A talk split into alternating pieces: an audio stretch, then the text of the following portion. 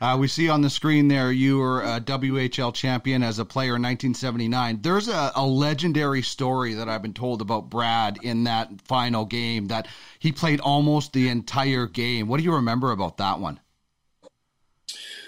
Well, just that. I remember, you know, that team very well. I think it was one of the best junior teams probably uh, ever assembled. We uh, went to the Memorial Cup. It was in Quebec, and uh, it was a three-team tournament in in, uh, in that time uh, between ourselves, uh, Peterborough, and Three Rivers, Quebec. I believe Michel Bergeron coached the Quebec team, and Gary Green, who went on to coach the Washington Capitals and work in the NHL, well, as did Bergeron with with the Rangers and Nordiques.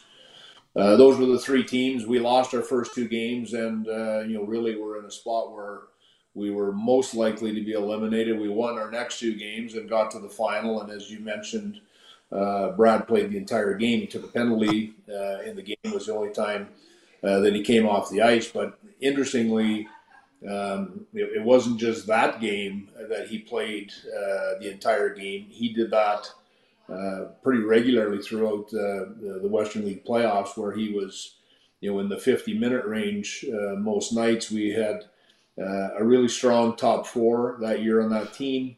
And uh, uh, Mike Perovich actually broke his arm in early February.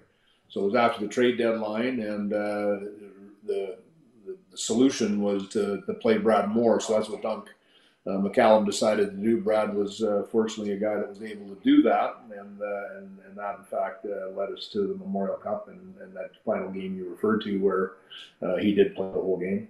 You know, I'm always jealous. My brothers are were nine at that time, so they remember that a little bit. I was only four. I, I didn't remember it. At, well, I don't don't remember much of it at all. But uh, such a, a legendary story.